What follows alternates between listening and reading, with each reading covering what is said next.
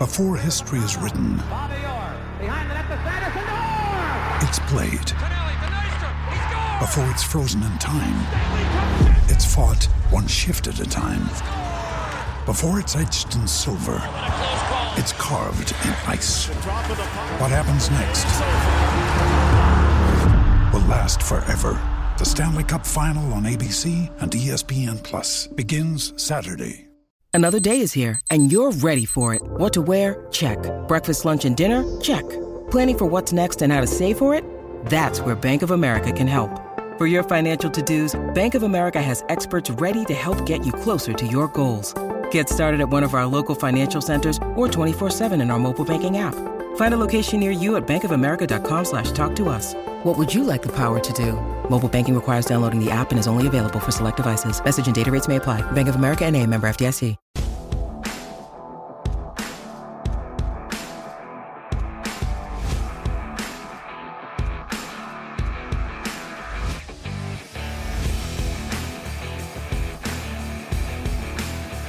Hello, everybody, and welcome to the Tip of the Ice-Burgh podcast, brought to you as always by InsideThePenguins.com, a proud affiliate of the Hockey News. As you well know, Pittsburgh Penguins season is underway. Did not start the way they wanted to start. We will break down Tuesday night's game and kind of talk about some of the stuff that we're hoping does not continue and some of the stuff that it would be interesting to see continue. Obviously, talking about Penguins blowing another third period lead. It was a story throughout all of last season. We'll get to that here in the first segment, but also interesting deployment by Mike Sullivan when it comes to the blue line in the first game of the Erik Karlsson era with the Pittsburgh Penguins. And then we'll debut a new segment at the end of the show today called Double Edged Sword one positive, one negative takeaway from the week that was for the Pittsburgh Penguins. But considering there was only one game, we'll take our positive and negatives from that against the Chicago Blackhawks. But let's start it off with that familiar issue biting the Penguins in the butt in the season opener. Penguins dropped the game 4 to 2, but they had a 2 to nothing lead midway through the second period, a 2 to 1 lead going into the third period, and then the Blackhawks score 3 in the third period including an empty net goal to cap it off and a 4 to 2 loss for the Penguins.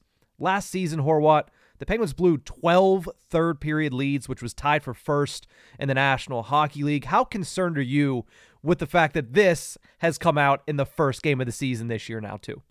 I, I don't know if genuinely it's a real concern per se. Uh, it's definitely frightening that it's the same issue with this much turnover. It's definitely not.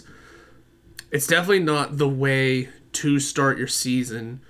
Uh, whenever you know you promised, when everyone from top to bottom promised that this year would be different, right?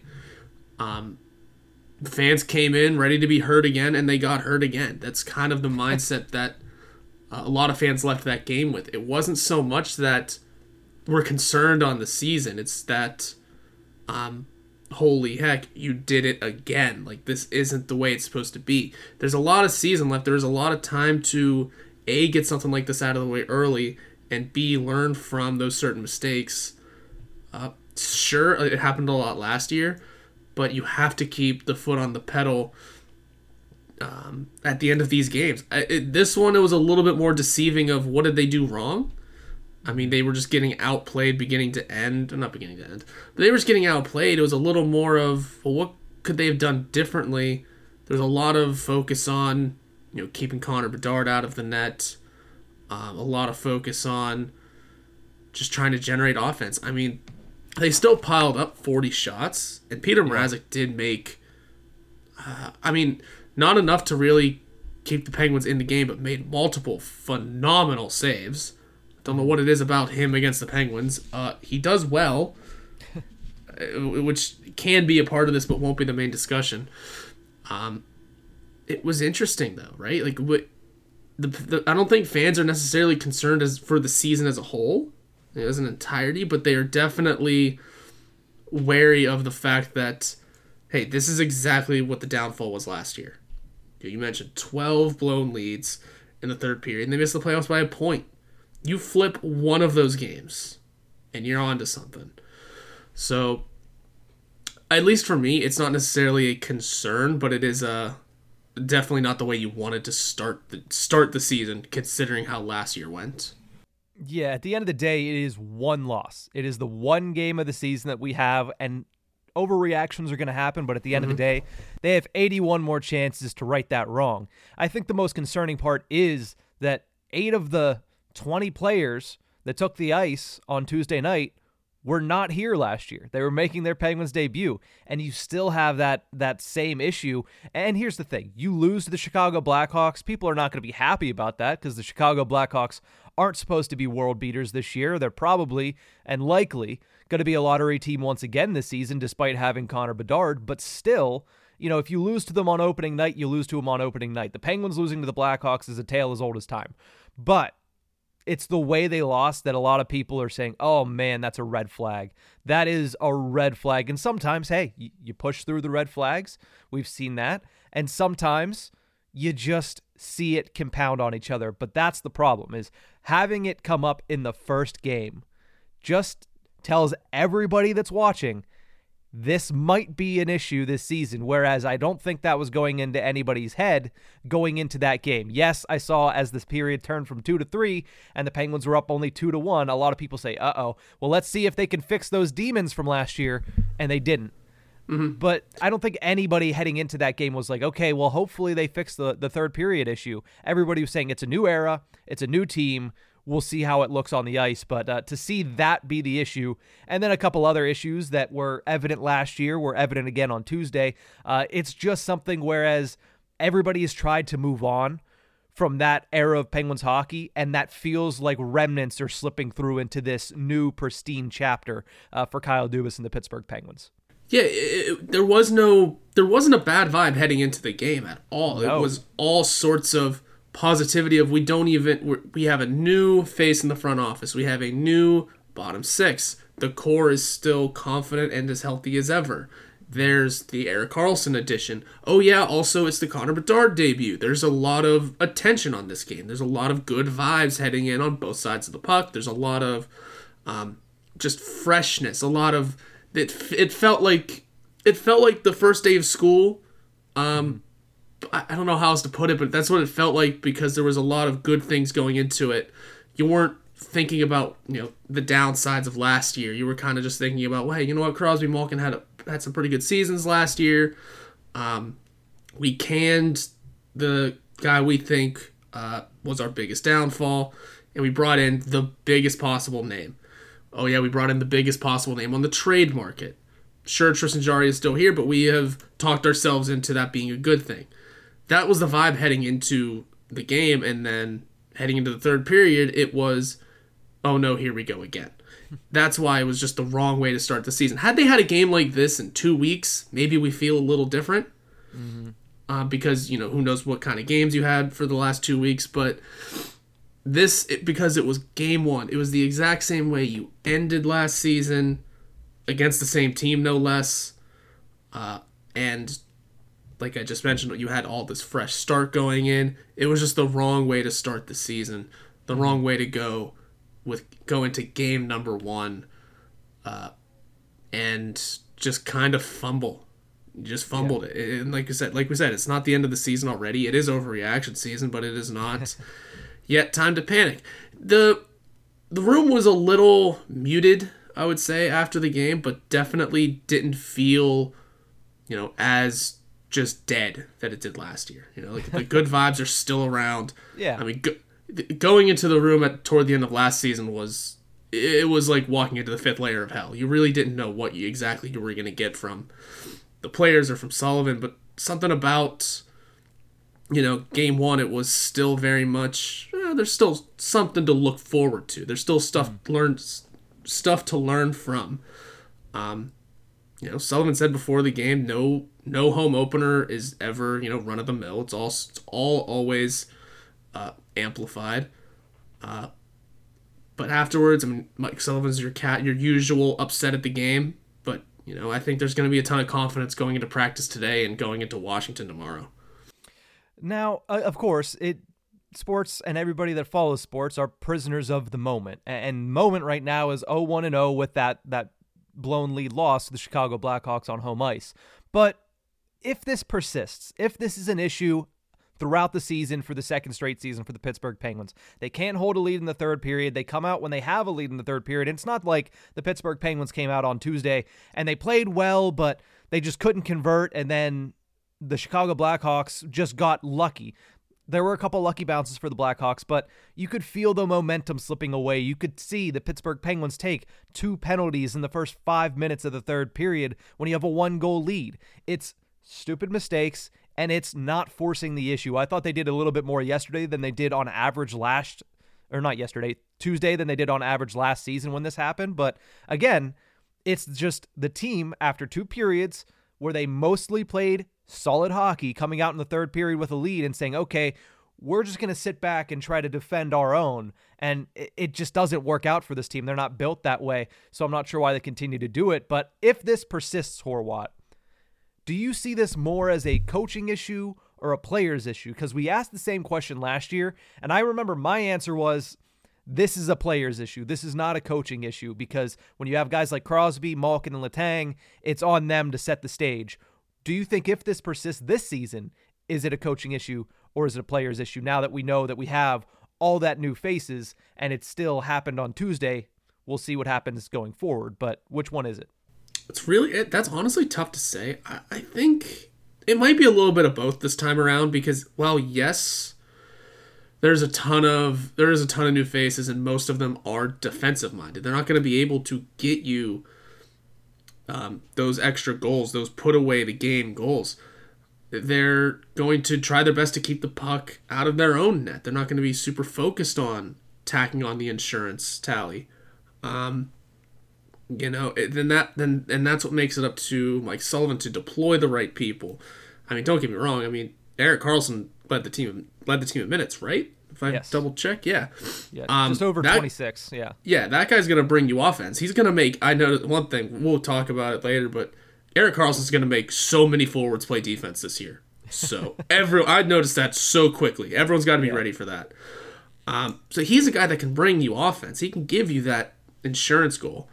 Um, I think this time around because there's a bit more of a defensive deployment, it might be going both ways, and that's especially because Crosby, Malkin, and Letang don't like sitting back and playing defense.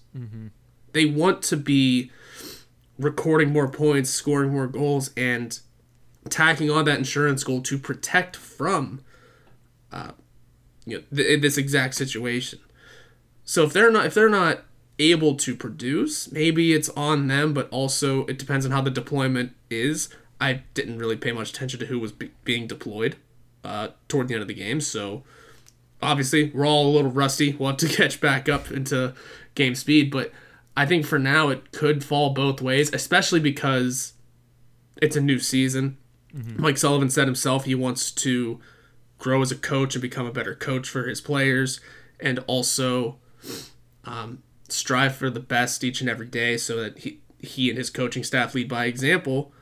Uh, everyone's gonna take blame, no matter who you ask. They will all take blame for every situation, uh, and that just might be the way it goes. Might be just on everyone this time around.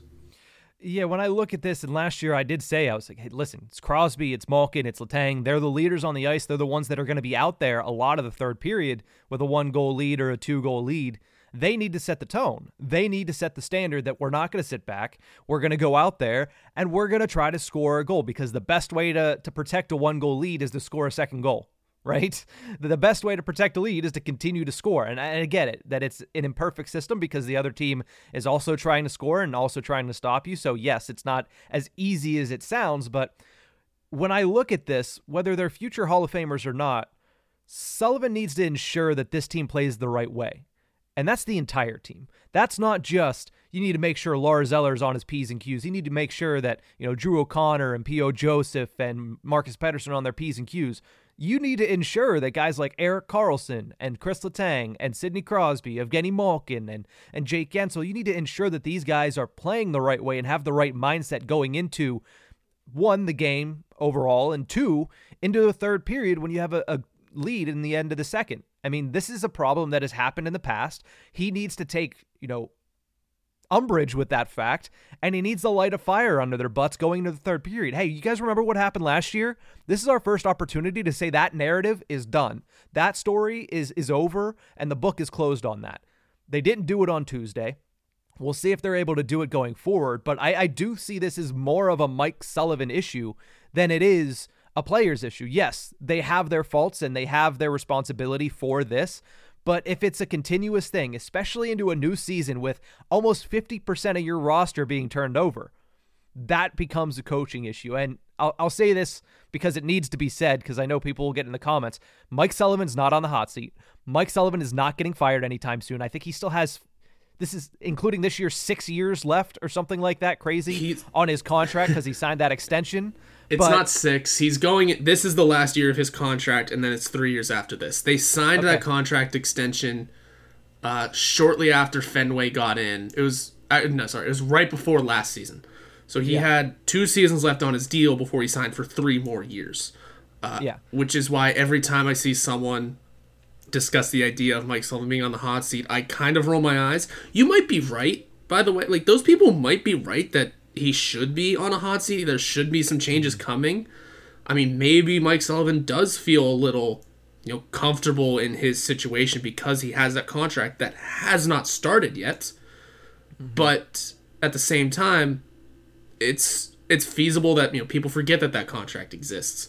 That mm-hmm. you know you're gonna throw him into the hot seat well, you have to know that that's the contract situation. The hot seat discussion will not pick up until next year, at least until that deal starts. I think, um, especially if, if, he fumbles the bag again this year. Yeah, I think there's going to be a couple of uh, a couple of key indicators once he starts to get on the hot seat because right now he's in a comfortable position. Yeah. He's won a couple Stanley Cups. He's widely regarded as one of the best head coaches in the league, and for for what it's worth, he is one of the best head coaches in the league. Mm-hmm. I still fully believe that and he has the assistants that he wants, and he's had them for the past couple of seasons. Those assistants are going to be the first thing to go. If there needs to be a shock to the system for the Pittsburgh Penguins, it's going to be hey, associate coach Todd Reirden is not getting the job done. Assistant coach Mike Vellucci is not getting the job done.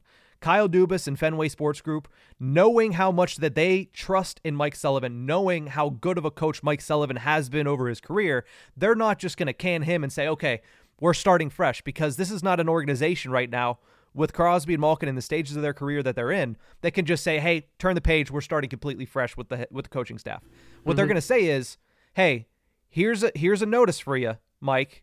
Todd's gone. Todd's gone. We need more from you. This is a, a wake up call. That's going to happen before Mike Sullivan happens, but I still see the root of this question. I still see it on Mike Sullivan to try to to switch this tide and try to get the blown lead issue figured out. Yeah, and Todd Reirden, the guy who has coached in this league before as a head coach, can easily do it again. Why do you think he was promoted to associate coach? He can do it yeah. again someday. Uh, Mike Vellucci interviewed for the Anaheim job. Not a phenomenal out, uh, not a phenomenal place to go coach, but for a first-time head coach, a growing team, good for him. He has a chance to become a head coach in this league as well forgetting the rest of the assistants, but it, that's those are the core. That's those are the main 3 mm-hmm. for the coaching staff. Yeah, it's Fenway came in and immediately backed their guy in Mike Sullivan. Mm-hmm. Uh, Dubas came in and immediately backed Mike Sullivan. So you know, for the time being, it's not Sullivan that's going anywhere. We'll see what the no. assistants do and how that how that turns out. I know I think they are in the last year of their deals. I was about I, to say, yeah, I think they're they're on the last year of their contracts. I think so. So it, it'll be interesting to see how that turns out. But that's we're not going to be really focused focusing in on that until things really go downhill, or this this upcoming summer, which is about three hundred some days away. Yeah. So yeah, at the end of the day, it is only game one. None of these yeah. conversations are actually happening, but the the root of it is Mike Sullivan is not on the hot seat. He's not going to be on the hot seat, but he he needs to he needs to be held accountable for, for this issue that we saw on Tuesday and hopefully don't see uh, again for a little bit of time. But we're going to take a quick break. When we return, Mike Sullivan did do something interesting on Tuesday, and that was the deployment of his defense. We'll talk about that after the break.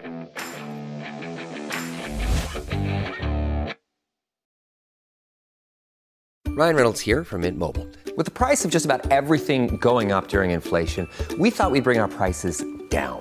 So to help us, we brought in a reverse auctioneer, which is apparently a thing. Mint Mobile unlimited premium wireless. Ready to get 30, 30, bit to get 30, bit to get 20, 20, 20, bit to get 20, 20, bit to get 15, 15, 15, 15 just 15 bucks a month. So, Give it a try at mintmobile.com slash switch. $45 up front for three months plus taxes and fees. Promo rate for new customers for limited time. Unlimited more than 40 gigabytes per month. Slows. Full terms at mintmobile.com. When you need mealtime inspiration, it's worth shopping Kroger, where you'll find over 30,000 mouthwatering choices that excite your inner foodie. And no matter what tasty choice you make, you'll enjoy our everyday low prices, plus extra ways to save, like digital coupons worth over $600 each week. You can also save up to $1 off per gallon at the pump with fuel points. More savings and more inspiring flavors make shopping Kroger worth it every time. Kroger, fresh for everyone. Fuel restrictions apply.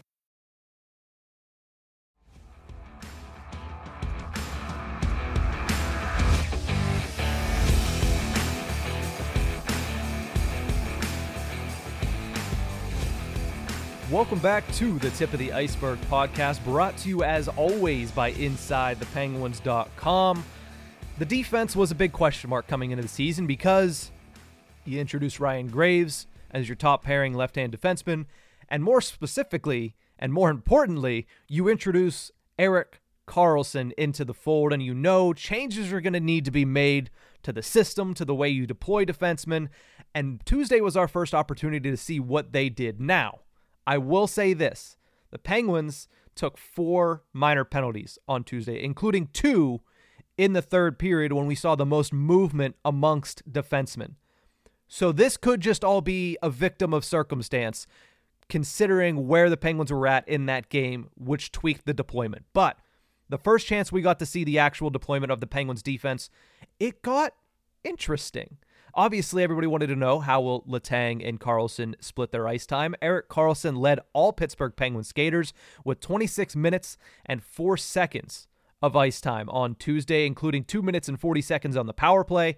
Kris Letang had 24 minutes and 32 seconds, so a minute and a half separated. Seems like they're going to try to get them evenly matched throughout the game, and there was only 9 minutes and 24 seconds of that entire game on Tuesday where one of those two wasn't on the ice. So, what did you think, Horwat, of the early deployment between those two specifically? I think it's exactly as we expected, um, especially heading in. I mean, maybe had Letang been on the first power play unit with uh, with Karlsson, maybe the numbers are a little bit closer because I mean, yeah, they only had two chances, um, but there was still maybe that's still a little bit more because I noticed that first unit was out there for a long time uh, on that first one, on that first power play opportunity at least. I'm not surprised that this is the way it turned out. I'm curious to see if it continues to trend in this direction. Um, we know going into you know the season, whenever they were acquired, everyone mentioned like these are guys that you can have out there. There's 60 minutes in a game. You could have both of them out there for 50 or combined for 50. Yeah. Uh, and then you're just sitting on your third line for 10, 10 or so minutes, which isn't bad at all. The issue that might grow from that is, is like I said before, I mean, Erik Karlsson's going to make a lot of forwards play defense. Kris Letang already does a fair bit of that, but is at least a little bit more mindful defensively. Um, suddenly, it's a lot of defensive, uh, a lot of defensive weight being put on the left side guys like Ryan Graves, like Marcus Pettersson, and to an extent, P.O. Joseph, who saw time all over the place. I I know you want to discuss it, we will. Uh, but for now, I think I'm sure this will even up. I bet we'll see more. I'm sure we'll see games where Kris Letang gets a couple more minutes than Erik Karlsson. Erik Karlsson takes the back seat. Erik Karlsson takes, you know, this game he's going to play more. It'll be very, very interesting to see how this rolls out. Um, Considering Letang's age, we know he's very well uh, uh, conditioned. We're not worried about his conditioning. Be curious to see if Mike Sullivan really does start flip flopping the lines in terms of who, of like even the left side guys getting deployed more or less. Um, if you know the lineup comes out all the time, we some, some all the time we'll look at it and we'll say, yeah, these are just four lines. They're don't number them. Don't go one, two, three, four. That's not how it's going to work. I'm just wondering if he's going to start doing that with the defense this year. And here are the three lines. There's the obvious third. but one and two are going to be flipped in terms of who is deployed first or second, especially mm. when you consider Malkin and Letang did not share the ice much last uh, last game. No, no, it was a lot of Erik Karlsson and Evgeni Malkin in the early going here. Uh, that that's again, we'll see what happens. It's only one game, but I do think it was very interesting to see, and we'll get to the P.O. Joseph thing because it seemed as if they said, you know what, here's what it's going to be to start, and then whatever we want to do, we'll just start throwing guys over the boards, and we'll see if that works. But uh, at least in the early going, it, was very intriguing, and certain players had very solid games. Um, we'll get to P.O. Joseph here in a second because he was one of them. Uh, but you mentioned there was about a minute and 32 second discrepancy when it comes to actual ice time for, for Karlsson and Letang. Meanwhile, Kris Letang played a minute and 20 seconds less on the power play. So there is there is your separator right there. What did you think of the Penguins dropping Kris Letang to power play two to start the season? Uh, you know, it's when we first acquired Erik Karlsson, when the Penguins first did it, that was the first thing that really came out. It was well, Crystal Letang said he I forget where this who had it. I, I believe it, it was it was the Athletic. It was one of Rossi or Yohe. Yeah, someone had said uh, Letang's willing to take the second unit. He's willing to take a step back on the power play and take the 2nd mm-hmm. unit. All right, and we were cool with that. We said, yeah, absolutely, that makes sense. You know, that's a good quarterback for the second unit to give power play two a little bit more cohesion in terms of setting up and not just balls to the wall. Everyone's doing what they can.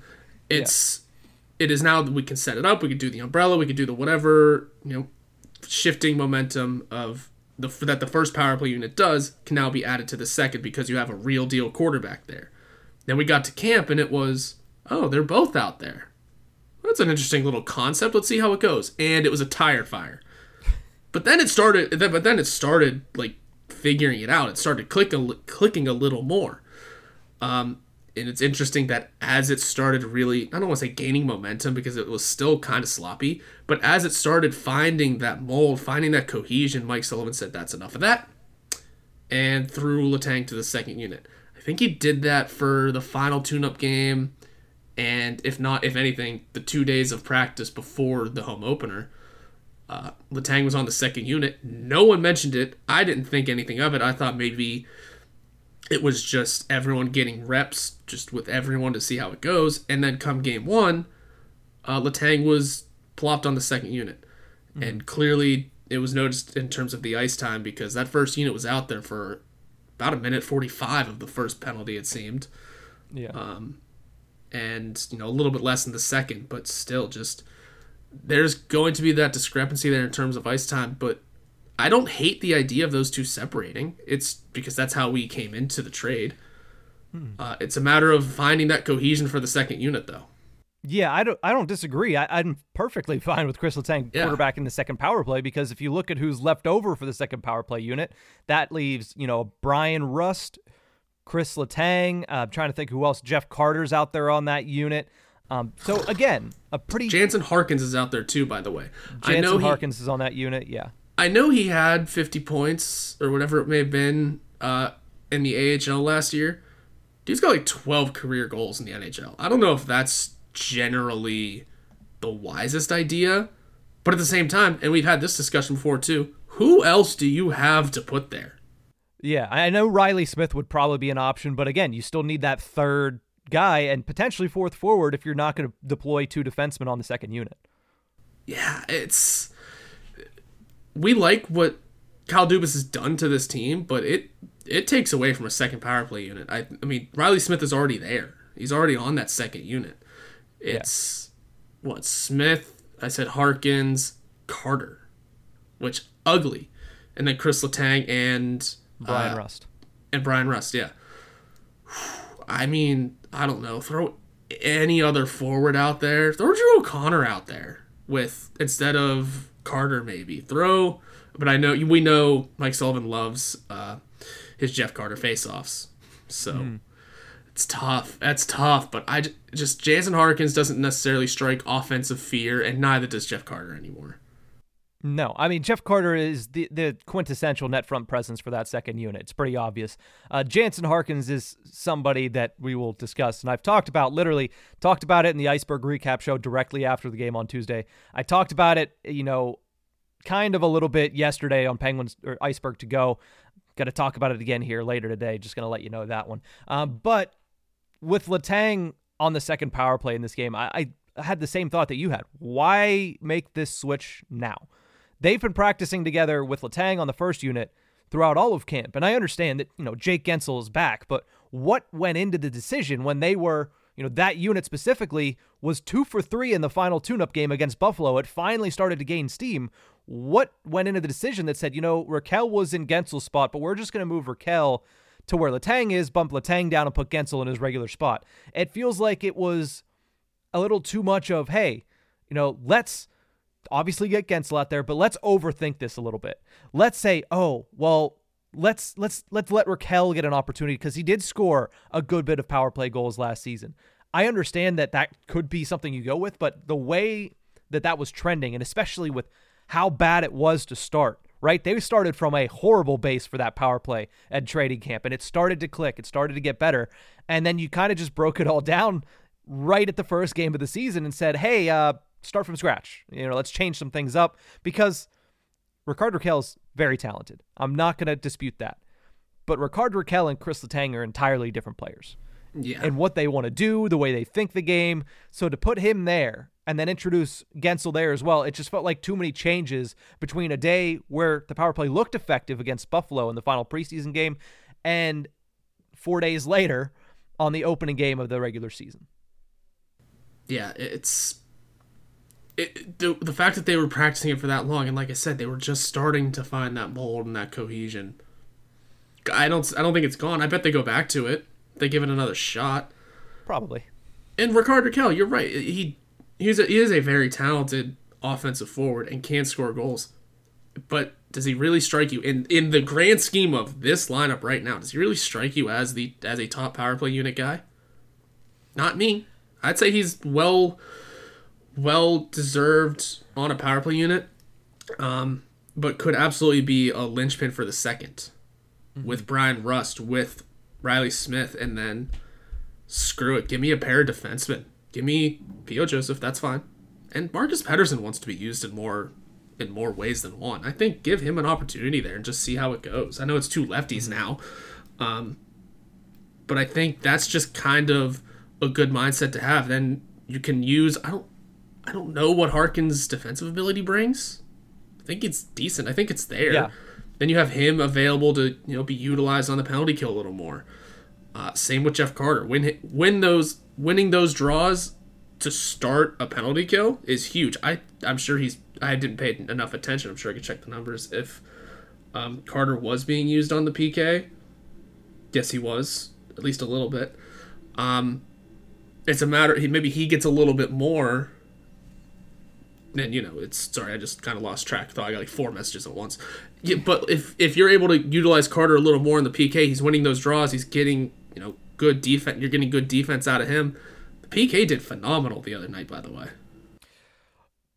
I think the numbers are good. I, I do think there were times where i was a little worried about the pk because you saw Connor Bedard get that puck, and it, it was a little scary. Well, yeah, I, my my heart sank into my chest, like sank into my chest a couple times when he got the puck because he was literally, and that's the thing. He, he looked good enough early on that that became the initial reaction. Like the hype and everything, yeah. it just compounded. And you're like, oh, this guy is for real. Okay, yeah.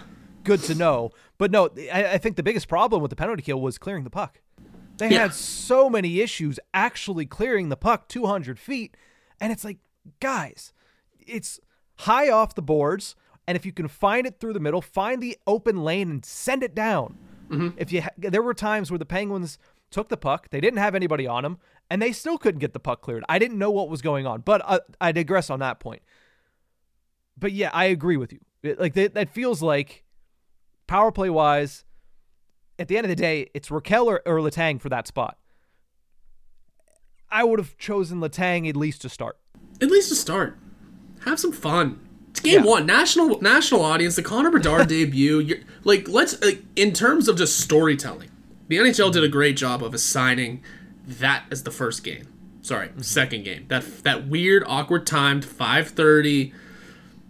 At eh, Andrei Vasilevskiy's injured of all things. Tampa Bay, Nashville. Yeah, because those two teams. Well, Tampa Bay, yeah, but Nashville getting a spotlight. Interesting. It was the second game of the year. It was the headline. It seemed to catch more eyes and more attention than the banner raising in Vegas, which was cool.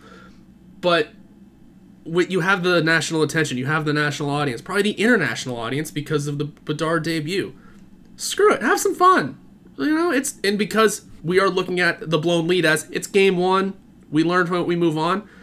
It's game one, you learn from you move on, you have a little fun. Here goes all of our firepower on the first power play. Everyone's here watching. Yeah. You all know we have Erik Karlsson. We still have Kris Letang too. Suddenly you're just turning it into a little WWE Everyone is watching. Here is all of our firepower right here. Yeah, and I mean, Guentzel yeah, was playing. He ended up yeah right, and that's a big part of it too. Guentzel ended up playing. Uh, you have all of the eyes. That just would have been fun. Mm-hmm. Yeah, I, I I highly doubt Mike Sullivan would ever take the stage that is right. set for anything that he actually does on the ice, and I know you know that too. Uh, but it certainly certainly makes sense to to give Letang another shot there whenever he'd been practicing there for the first you know week and a half uh, of training camp. So r- regardless, let's let's talk a little bit about P.O. Joseph before we head to break because that was the real interesting thing. Because yes, yeah, Letang, Karlsson, how they're deployed, that's going to be intriguing. But P.O. Joseph, and he had a very good game. He performed well with everybody he played with. And when I say everybody he played with, I mean he played with everybody on the right side. Yes, he was paired up with Chad Ruhwedel to start the game. He played five minutes and 15 seconds of, of five on five ice time with them, and they had 100% of the expected goals for in their five and a half minutes of ice time. And we all said whoever's on the third pairing is not going to have to do a lot of heavy lifting. They're not going to have a lot of ice time. They're going to probably be deployed in, in half decent situations to start. And they went out there and together at five on five, they looked great. And Chad Ruhwedel, I think he had seven minutes of ice time total. He was perfect. You know, couldn't be better defensively than Chad Ruhwedel was in his seven minutes of ice time. When Ruhwedel was with Joseph, they were perfect. 100% of the expected goals for. You can't, literally can't ask for anything better than that. But I found it interesting that five minutes 15 with Ruhwedel, but then combined with Letang and Karlsson when he went on the ice with them, he played five minutes and one second. So he played almost as much time with Letang and Karlsson as he did with his actual defense partner in Chad Ruhwedel. He had two minutes and 47 seconds with Kris Letang, and when he was with him, they had 86.4% of the expected goals for at five on five. And then he spent two minutes and 16 seconds at five on five with Erik Karlsson and he had 41.5% of the expected goals for with Erik Karlsson. So a stellar game uh, for the most part from P.O. Joseph. I thought he was also fairly decent on the penalty kill, but interestingly enough, and especially in the third period, you saw that left side start to rotate more and more. You saw Pettersson play with Kris Letang a couple of yeah. shifts. You saw Graves play with Karlsson a couple of shifts. So interesting dynamic there. And again, first game, and I said it on the outside of the segment, might be you know, a product of what was happening in the game. You had a lead. You took two penalties early. You were gassing your guys like Graves, like Pettersson, who were killing those penalties. Maybe that's why you had P.O. Joseph play on those other lines. But certainly the splits inspire a unique perspective because I think going into that third period, and I might be mistaken, I might be mem- remembering when they said it right wrong, but Sean McDonough said that Mike Sullivan said that they were going to switch up the left side. They were going to rotate the left side and try to get them more ice time for a guy like P.O. Joseph with guys like a Kris Letang or like an Erik Karlsson. So if this was premeditated, not a product of the game, that'll be intriguing, very intriguing to watch throughout the season. And it also goes to show how much respect they have for P.O. Joseph's game. Yeah, they, they love P.O. Joseph on this team. I I noticed it happening a couple of times. The first time I caught it, I think it was right after a right after a penalty kill, which is usually when completely jumbled lines happen. Yeah. Um, but still, I it, then I just kind of picked up on it a little more. Um, very interesting. That was interesting to keep an eye on. I don't have too many thoughts on it. We all enjoy what P.O. Joseph brings to this team, a defensively and b as a sneaky little puck mover. Yeah. Um, we'll just see how it progresses and grows from here. I'd be curious to see if it continues. And mm-hmm. I mean, more ice time for P.O. Joseph is not a bad thing. No, I certainly not, especially when he's performing the way that he did. My only concern with this, and again, it's not a concern now, but it's a concern if this continues. How does that affect the chemistry? Because there's a lot of new faces, a lot of new combinations that you're trying to get, you know, up to speed with each other. You got Graves and, and Letang that have never played with each other before. You have Pettersson and Karlsson that have never played with each other. Obviously, Graves and Karlsson have never played with each other either. You have a lot of new combinations that are fresh to each other. How does this affect the chemistry? It might not at all. These guys are professionals after all. But if you continue to do this game after game, can they still build that, you know, rapport together? Can they still build that chemistry and become dominant units on their own when they're not getting switched around like this? That's that's the only downfall in my mind, but I do like the ride the hot hand mentality for a team that often, you know, says we're going to try to roll our four lines if we're playing our best game instead of, hey, P.O. Joseph's looking good we should get him some more time with Erik Karlsson. We should get him some more time with Kris Letang. And we should make sure that, yes, well, Chad, Chad Ruhwedel had seven minutes of ice time. We need to make sure that, that P.O. Joseph gets at least a little bit more than that. And I think he finished with the hair over 10 and a half. We need to make sure that P.O. Joseph is utilized a little bit more than just, hey, you're out there to fill time for these other guys to get a blow. Yeah, it's. Uh, someone said before that the way their system is set up is that um, everyone is able to pretty much play with everyone. It's pretty fluid, or at least the kind of chemistry is built there that um, everyone has a similar enough game or has a similar enough mindset that wherever they land and with whoever their line mate is, it's going to line up. Mm-hmm. Um, and I just think we're just seeing that in practice. We're seeing that get utilized. Um, yeah. Uh, I'm into it going forward. It's a fun little concept. That's the way it should be. Everyone should be able to play with everyone. I mean, what have we been saying all camp? A, everyone can play with everyone, and B, every forward can play every position. Yeah. This is just more of that getting produced into the regular season. Yeah, it's Mike Sullivan's thing, position flexibility. But uh, at, before we go to break, I do just want to highlight P.O. Joseph in general had a strong game. I mean, 62% of the shot attempts at 5 on 5, 70% of the expected goals at 5 on 5, and the Penguins outshot the Chicago Blackhawks 12 to 5 with him on the ice. So a solid game from the third pairing defenseman entering his second full season with the Pittsburgh Penguins. But we're going to take a quick break. When we come back, debuting a new segment, The Double Edged Sword, coming up next.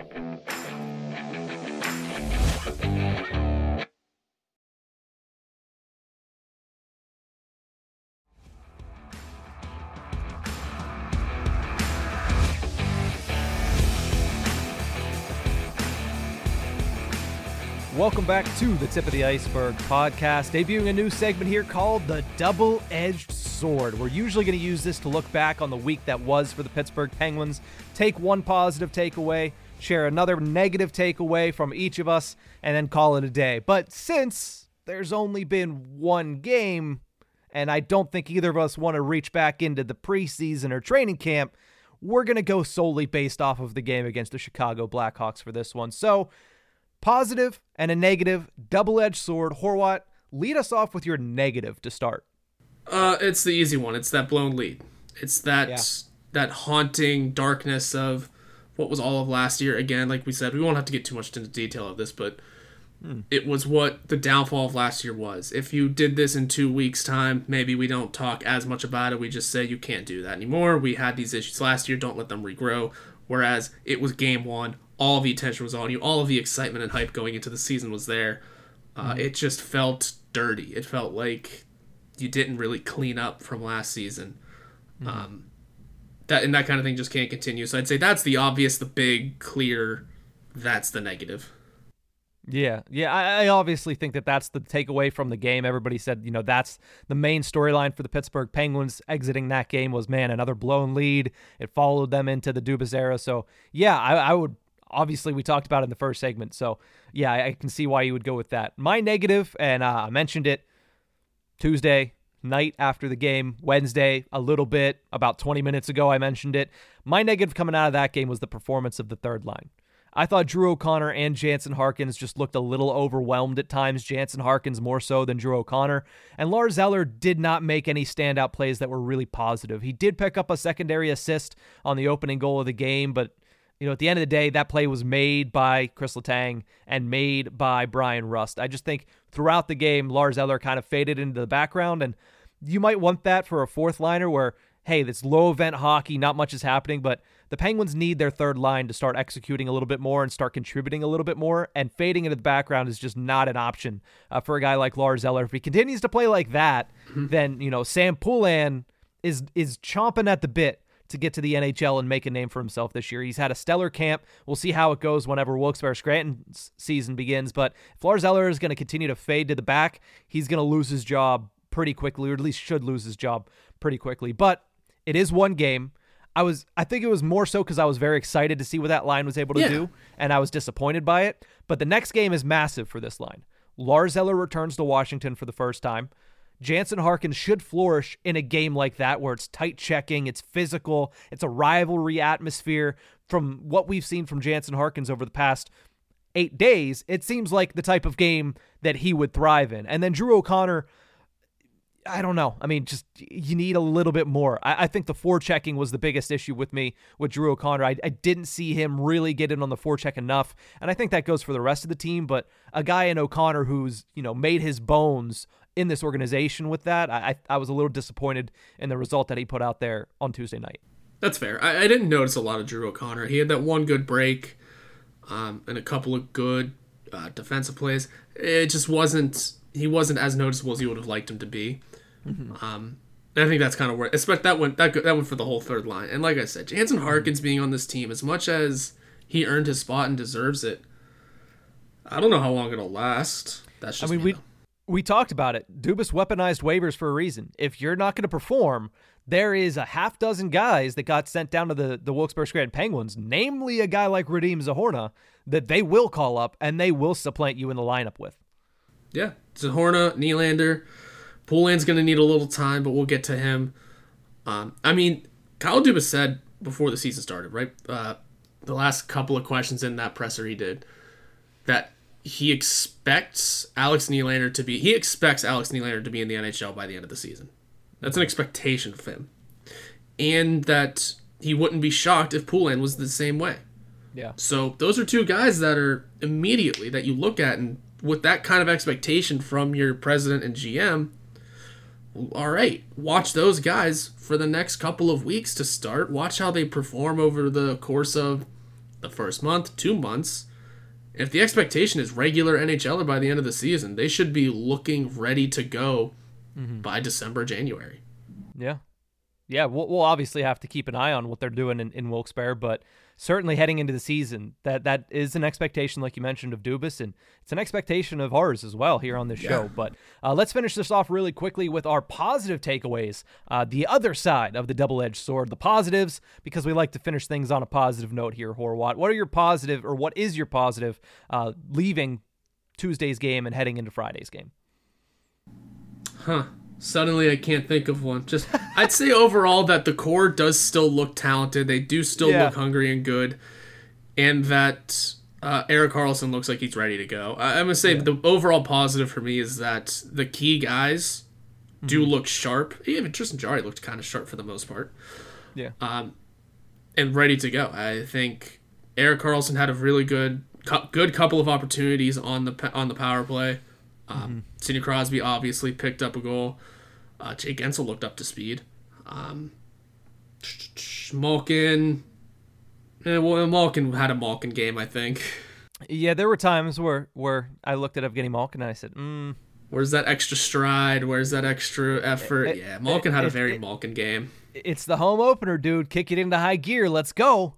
Let's go, Gino. Like this is real hockey now, not preseason anymore. But uh, my my positive at the end of the day uh, goes along with yours. So uh, my positive was Jake Guentzel. I mean, yeah. not not only did he return a few weeks ahead of schedule, but he looked he looked good, especially in the offensive zone. The chemistry with Sid, as you could tell on the goal, didn't miss a beat. I mean, those two passes are kind of ridiculous. I, I, believe they do that before every game in warmups anyway. They stand literally in basically those exact same spots and they just pass it through when everybody else is shooting and, and taking their, their practice and warm up shots. So it, it's not something that they don't do often, but it's something that they executed at a high level in their first game together this season. And also, just because he's so important to this team to see him come in. And yes, it was his first game. There were times where you could say, oh, okay, Jake, you probably would have been better off uh, waiting another couple days, or at least, you know, you can tell that it's because it's his first game action of the year. But I mean, he's important to this team. The Penguins have struggled at finishing for years now, right? For a couple of seasons now, they've struggled to finish opportunities and capitalize on high danger scoring chances. But he led the team in shooting percentage last season. He shot at 14.8% last year, and he is 100% the best scoring threat, the biggest scoring threat on this team. I understand that Crosby is ultra talented. I understand that Erik Karlsson is ultra talented. But when it comes to finishing opportunities, Jake Guentzel is their top threat, and that's the reason he's led this team in scoring for two straight seasons. But I thought he had a good game. I think that's my positive coming out of the game. Not only that he played, which was impressive enough to be able to come back that soon from injury, but he had an impact on the game and it was a positive impact. So cheers to cheers to Jake, and we'll see if he can build off of that here uh, against Washington in about 30 hours. Yeah, something like that. So in, in a little bit of time when the Lars Eller return for Washington. Yeah. Uh, yeah, I think Jake Guentzel, like I said, he looked up to speed pretty much right away. Mm-hmm. Um, there may still be some growing pains here and there. There might be a couple of things where he needs to catch up to, but I mean, it, it was a overall kind of a disappointing game. Like I said, we had all the hype going in, all the momentum going in, and just to see a crash and burn like that, and you're, you're gonna walk out of it thinking that wasn't a great game by most people's standards. Um, but oh, I'd say Jake Guentzel performed perfectly fine for his mm-hmm. first game in months. Yeah, yeah, we'll see if he's able to build off of that this weekend with back-to-back games. It's going to be a true test uh, of his conditioning. I know he's been skating since the opening of training camp, but skating at a at a game speed that's a different uh, that's a different animal. We'll see how they're going to be able to handle that with Washington on the road Friday night and then back at home on Saturday, taking on the Calgary Flames. But that's going to do it for this episode of The Tip of the Ice-Burgh. Thank you guys so much for tuning in. Remember, you can find us on YouTube at Inside the Penguins or anywhere you get your podcasts from. We'll see you guys next time.